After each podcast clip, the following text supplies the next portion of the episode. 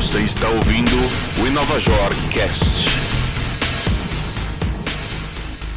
Olá, eu sou Renato Cruz e este é o Inovajor Cast. Agora, além de estarmos nas principais plataformas de streaming de áudio, também estamos no YouTube. Converso hoje sobre competição nas telecomunicações com João Moura, presidente executivo da Associação Brasileira das Prestadoras de Serviços de Telecomunicações Competitivas Telcomp. Tudo bem, João? Tudo bem, Renato. Bom encontrá-lo. Bem-vindo. João, para a gente começar, desde o início da pandemia, a gente viu um grande aumento aí no uso de telecomunicações, aumento de teletrabalho, teleeducação, telemedicina. Qual que é o cenário hoje, tanto de oferta de serviço quanto de competição nesse mercado? Olha, Renato, o mercado tem sido bastante desafiador no sentido de aumento, um aumento explosivo de demanda em todas as direções, desde o cliente residencial, cliente corporativo, indo bem além da demanda que se perdeu daquelas atividades que foram mais duramente, diretamente afetadas e que, portanto, saíram, reduziram sua presença de mercado. No geral, nós estamos tendo um aumento de tráfego e de necessidade de serviço muito substancial, o que, obviamente, exige investimentos numa época que é difícil investir, tanto porque fisicamente é complicado ir para a rua é, implementar investimentos, como a gente tem todas as barreiras burocráticas que você conhece bem, que existem para investir é, em infraestrutura no Brasil. Então, legislações municipais, é, conflito, preocupação de postes, é, enfim, é coisas que, que estão no nosso dia a dia e eu nem, gost, nem gostaria de de gastar o nosso tempo aqui com isso, mas já, que isso consome muito dos nossos dias. E ainda um ambiente econômico difícil é, para se planejar investimentos de longo prazo, com um dólar muito é, volátil e tal. O que tem de bom é que o setor está enfrentando a crise muito bem, certamente num período de 12 meses, estará fortalecido, maior do que era e, e fortalecido, é, a ponto de atrair investidores de outras categorias, de outras classes de investidores hoje com muito apetite para o setor. Evidentemente, tudo isso concorre para turbinar a competição. Há alguns anos a gente viu o surgimento de pequenas empresas, né, fora dos grandes centros, fazendo um, um trabalho local, e naquela época existia uma dificuldade de levantar capital. Com esses novos investidores, como é que está esse cenário hoje? Olha, isso mudou bastante. Primeiro, a realidade que você bem mencionou de falta de capital para os pequenos empreendedores continua, não mudou nada. Só que o espírito empreendedor deles foi mais forte do que essa carência e eles conseguiram investir, expandir, levar a rede aonde as grandes empresas provavam que era impossível se levar rede e conseguiram construir empresas substanciais com dezenas de 10, 20, 30 mil assinantes ou mais no Brasil todo, em cidades muito pequenas. Mas, evidentemente, esse ambiente deixa claro a necessidade e a oportunidade de consolidação, porque é um setor intensivo em capital, enfim, todas as razões todo mundo conhece, telecom. E aí, vários novos investidores chegaram ao mercado é, apostando nas teses de consolidação reunir várias empresas menores, melhorar o serviço, melhorar as redes, capitalizá-las, formar empresas médias e grandes e lá na frente ou vender para o investidor estratégico, ou fazer uma IPO, o que seja. Então, hoje é o mercado que a gente está vivendo. Ainda muitos regionais se fortalecendo, alguns pequenos se fortalecendo e crescendo bem, porque o mercado permite, em pelo menos uns cinco grupos de investidores, formando empresas hoje médias, mas já apontando para empresas grandes, a partir da consolidação desses menores. João, como que você compara essa situação hoje com, por exemplo, a trajetória da GVT, que tinha surgido aí como um exemplo de empresa competitiva, né, e, e depois foi adquirida.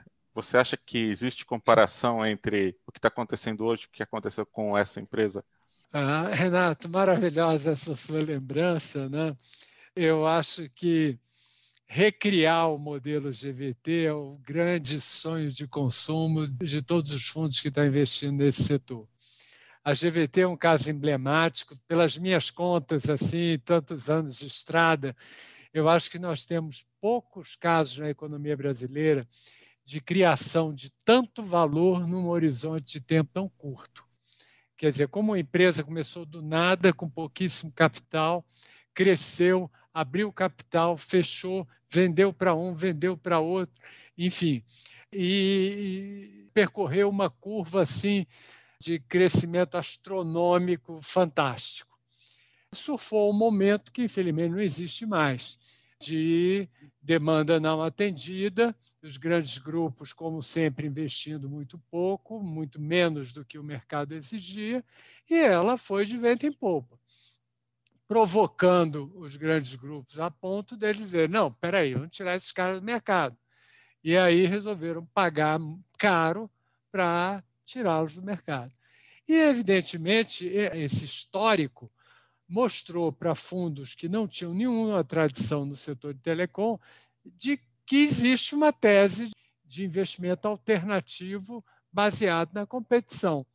E é nessa toada que outros embarcaram e vem crescendo aí de forma acelerada, tendo a GVT lá na. Mas acho que hoje é impossível você fazer uma, uma empresa para ser vendida por 7 bi. Por 2, por 1,5, já já a gente vai ver. E como você compara esse ambiente hoje de investimento em novas empresas de telecom com o ambiente geral de startups, de empresas de serviços digitais? Né? A gente sempre está falando de, de fintechs e outras empresas nesse sentido. Você acha que são duas coisas comparáveis? Não, Acho que, que o mindset dos empreendedores é completamente diferente e o, o apetite dos investidores também. De um lado, nós temos empreendedores visionários, com uma perseverança, com a capacidade de ou de copiar bons conceitos importados de algum lugar e, copiar muito bem copiado, que acontece muito isso no Brasil, né? Você tem pouquíssimos startups 100% originais, quer dizer, são, são alguns startups maravilhosos, mas que vêm a partir de uma ideia que alguém criou do zero lá atrás. Uma vez eu vi uma citação num livro, que eu não vou correr o risco de dizer de onde foi, mas diz uma coisa interessante assim: inventar, criar, criação genuína é muito cara, é muito dolorosa. Melhor você pegar alguma coisa assim e dar um salto ali.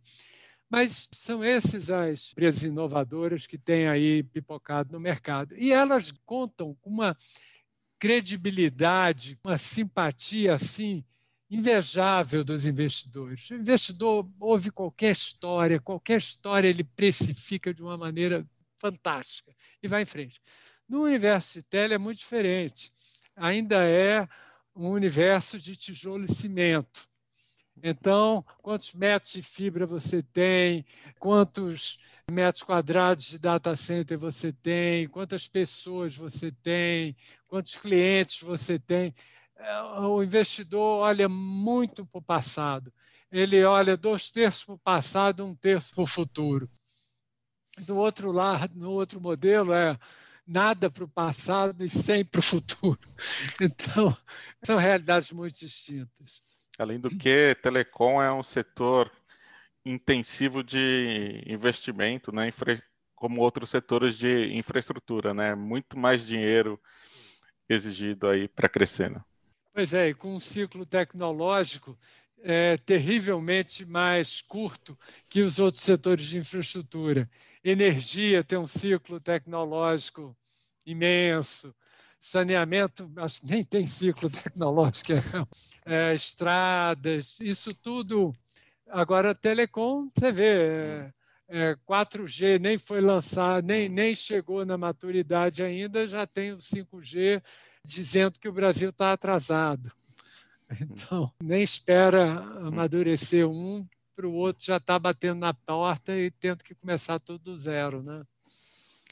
João, falando então de 5G, quais são as suas perspectivas aí para o leilão previsto para 2021? O que é importante para que operadoras competitivas participem e, e, e venham a conseguir prestar bem serviços baseados em 5G?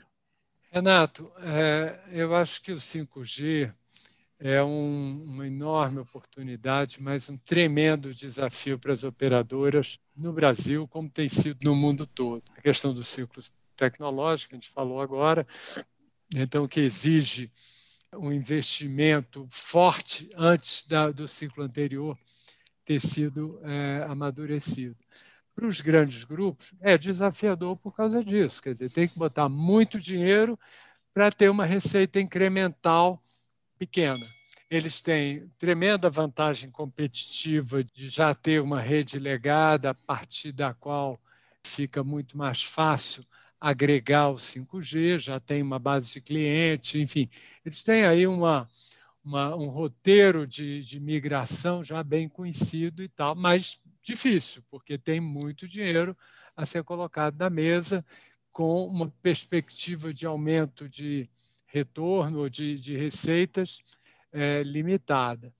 Para as competitivas, também é difícil, porque começar um negócio de 5G do zero não é trivial.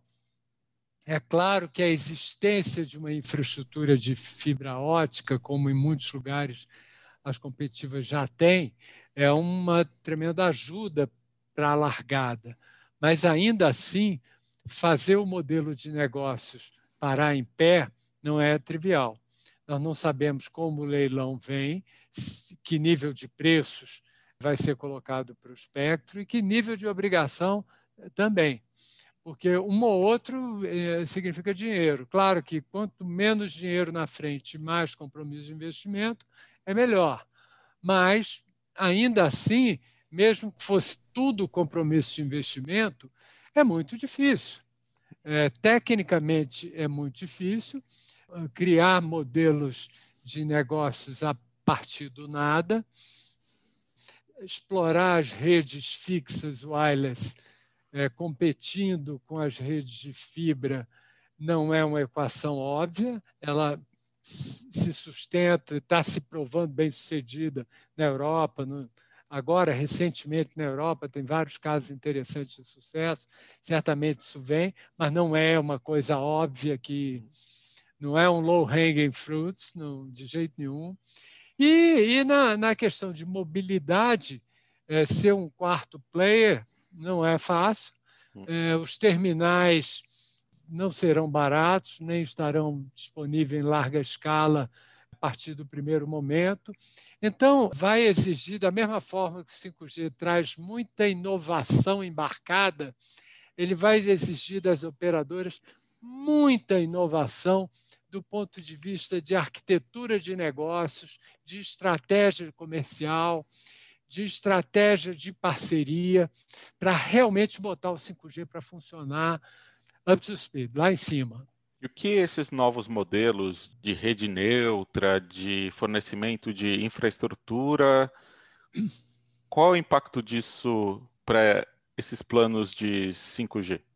Olha, no papel, muita coisa positiva, porque se, se chegar um investidor disposto a comprar o espectro, instalar a rede e, e permitir o acesso de operadoras menores ou de outros players nessa rede, te, em teoria, seria fantástico. Né? Você teria muito mais eficiência no deployment, na implantação da rede, né? porque tem mais capital, consegue fazer um investimento mais rápido, consegue buscar soluções mais robustas. E agora, a questão é tirar do papel e botar isso na prática, modelo não tentado nessa escala. Né? Então, tem uma experiência no México que está começando a dar sinais no 4G, mas ainda não é um, um caso comprovado. É um modelo que precisa, que nós apostamos, tem certeza que a Anatel aposta, que ele tem tudo para ser exitoso, mas vai exigir aí um, um ânimo de criatividade, de capacidade empreendedora muito grande. João, você falou assim, ah, não é fácil ser a quarta competidora em mercado de serviços móveis, né? A gente está aí acompanhando o processo aí de venda de ativos da Oi. Qual é a sua visão a respeito disso? Qual é o impacto do que está acontecendo aí na competição no mercado de telecomunicações? Olha, é bastante preocupante. A saída de um quarto do quarto operador, a consolidação em três, sendo que esses três hoje já operam com um grau de consolidação de redes, ninguém sabe exatamente em que extensão, mas sabe-se que é substancial, que nos direciona, assim, sinaliza no sentido de uma rede única. E isso não é bom. Não é bom para a competição, não é bom para o cliente. Como esse processo vai ser conduzido, é, se o órgão antitrust e a agência, se vão aprovar a operação e como vão aprovar, é uma coisa ainda a ser vista. E mais ainda, toda essa concertação aí, todo esse, esse movimento em torno das móveis, eles têm aí um desdobramento muito grande, uma influência muito grande na operação fixa da Oi, que hoje está em 95% do país. Obviamente, é super importante. Então, as preocupações concorrenciais começam no móvel e perpassam o fixo da mesma maneira. Nós temos um cuidado muito grande com esse tema. É, e já faz muito tempo que o crescimento, você falou na, na questão do fixo aí, da banda larga vem das empresas competitivas, né? Que isso bem antes da pandemia, né? Isso se mantém, né?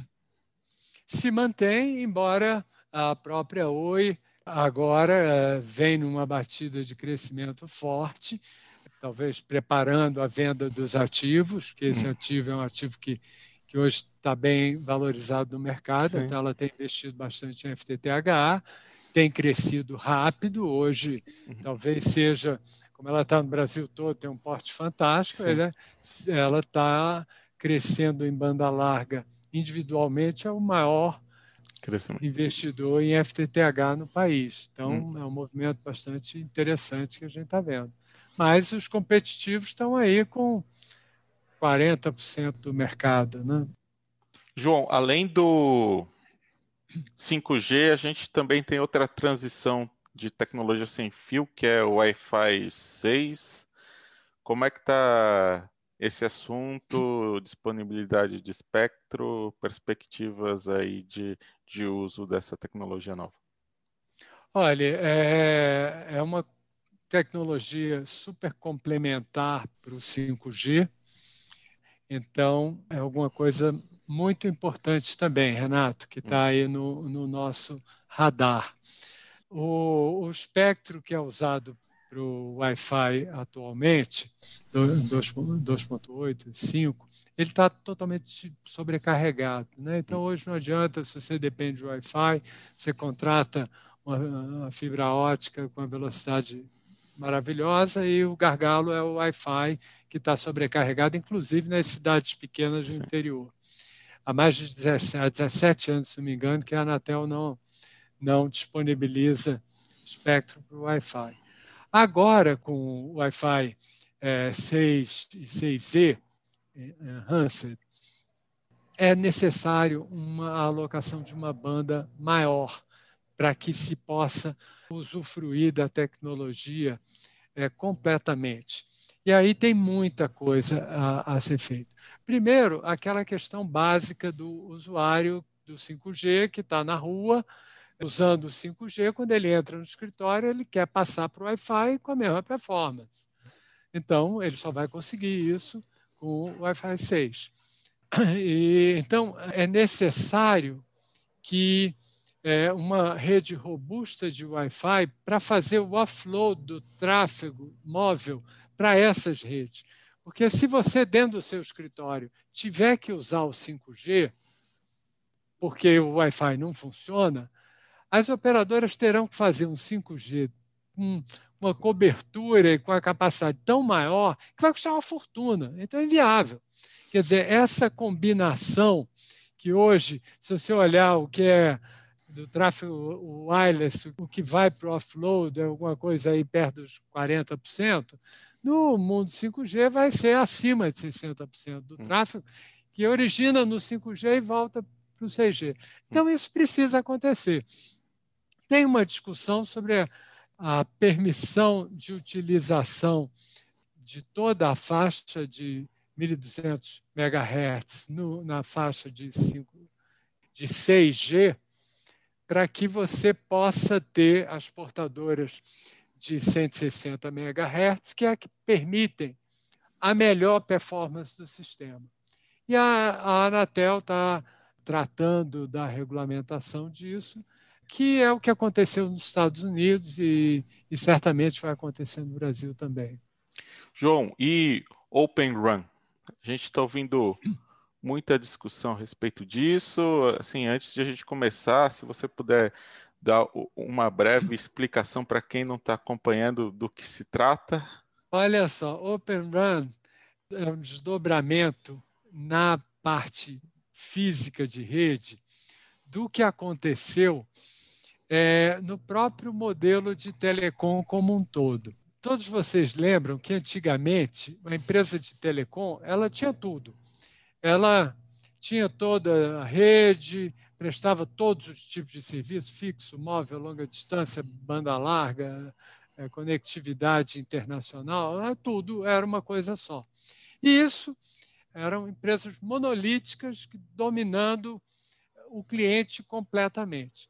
Quando veio aí a, a, os avanços tecnológicos, a convergência, é, o mundo IP, as redes começaram a ser abertas, de forma que provedores de internet começaram a entrar na rede sem pedir autorização às teles e oferecendo serviços, por exemplo, de comunicação por aplicativos. Ele foi começando a, a furar aquela pedra única. Né? Enfim, e depois a, a, a competição foi se instalando noutras camadas, com operadores de cabos submarinos independentes, com operadores de redes metropolitanas independentes, e aí a competição veio crescendo em todos eles. No mundo físico de redes, a, a situação é a mesma. Antigamente você tinha fabricantes que entregavam tudo: caixa fechada, hardware, software, gerenciamento, instalação, implantação, teste, tudo. E aí, isso durou muito tempo e até foi bem no tempo em que existiam muitos fornecedores é, nos Estados Unidos, né, na, na Europa, na Ásia. Mas acontece que esses fornecedores foram se consolidando. E hoje você tem poucos é, fornecedores integrados que entendem, que a, a, entregam tudo, talvez três em, em escala global. Hum. E aí o mercado tomou um outro rumo, qual seja, de desagregar os elementos de rede de forma que você possa ter é, hardware e software interoperável. É, e, e com isso você permite múltiplos fornecedores de hardware convivendo com múltiplos fornecedores de software e múltiplos integradores. Todo esse ecossistema é, vai conseguir combinar soluções mais eficientes, ou mais baratas, ou mais especializadas, com o melhor sabor de cada um desses ingredientes. Em vez de você comp comprar uma solução única, padrão, igual, você pode comprar um determinado hardware, um determinado software ou vários softwares para um tipo de aplicação e integradores que vão fazer esse negócio bem orquestrado. Então, o Open Run nada mais é do que redes abertas, desagregadas, com muitos elementos plug and play, que você compra aqui, pluga na rede, funciona e não depende de um único fabricante. Acaba com aquele efeito lock-in lá do legado, né? Perfeito. né? Assim, Exato. Para eu atu atualizar, eu tenho que comprar do mesmo fabricante, senão eu tenho que trocar tudo, né? Perfeito, exatamente isso. Eu evitei a palavra, mas a palavra é essa mesmo. É, as, as operadoras sofriam o lock-in, como os clientes dela lá atrás sofriam o lock-in, que ele não tinha como contratar o serviço de outros, ele queria outra longa, longa distância, mas não podia, ele queria, ele não podia. Então, as operadoras agora sentem na já sentiram na própria pele. Ah, eu tenho que fazer upgrade de rede, eu tenho que comprar o upgrade que o cara está me, tá me, fornecendo, senão eu jogo tudo fora, aí não é. funciona. Mas nesse ambiente de Open Run, que também já está evoluindo para as redes fixas, é, a lógica é essa. E eu, eu tenho ouvido alguns fabricantes falarem disso, operadoras, né, definidores aí de política pública, mas até que ponto a gente pode fazer alguma coisa assim para o mercado brasileiro e até que ponto isso não depende aí de, um, de decisões mundiais, já que, como você mesmo falou, assim, são, existem três grandes fornecedores de soluções completas aí nessa área.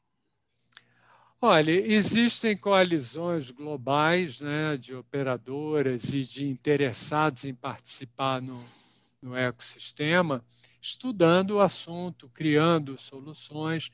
E hoje, na verdade, essa não é mais uma possibilidade, é uma realidade. Hum. A tal ponto que as próprias operadoras integradas já estão entrando no esquema, já estão também pensando nos seus modelos abertos. Elas também já estão sinalizando: ah, não, ainda é cedo, é alguma coisa mais lá para frente, mas já estão se preparando para o mundo, a nova realidade do mercado, que são redes abertas, desagregadas, com alta interoperabilidade. João, antes de a gente terminar aqui, se você fosse destacar um ponto importante, uma iniciativa importante do ponto de vista regulatório que poderia ser tomada aí para incentivar o mercado, incentivar a competição, o crescimento, qual seria neste momento? Olha, é, é, lamentavelmente, o principal ponto, eu acho que ponto crítico que o setor digital enfrenta no Brasil é a insegurança jurídica para investimentos, um maranhado de leis terríveis nos municípios, estados. Quer dizer, eu não falo nem incentivo, eu falo em atrapalhar menos. Nessa área de infraestrutura, nós temos problemas enormes, além da questão tributária, que não só a carga tributária é muito alta, mas tão ruim quanto isso é o emaranhado de leis muito mal feitas, com um alto grau de judicialização. Infelizmente, parece que o legislador, a autoridade, é, não enxergam o todo é, e atuam com uma visão imediatista de como é que eu consigo arrancar um dinheirinho mais rápido se eu criar uma barreira, se eu criar uma taxação, aumentar um imposto ou reduzir não sei o quê. Então, basicamente é isso. Melhorar esse ambiente de investimento é, já é bom demais. Dinheiro está aí para investir, espírito empreendedor, experiência, mercado, que é o mais importante. Atrapalhe menos que o Brasil entra na. É, acelera a transformação digital do país é, sem precisar de financiamento público ou de, ou de incentivos é, artificiais. Isso tem muito a ver com regras locais, né? Porque ICMS é estadual, instalação de infraestrutura são leis municipais, não é uma coisa que se aprovar uma lei federal e resolver isso, né?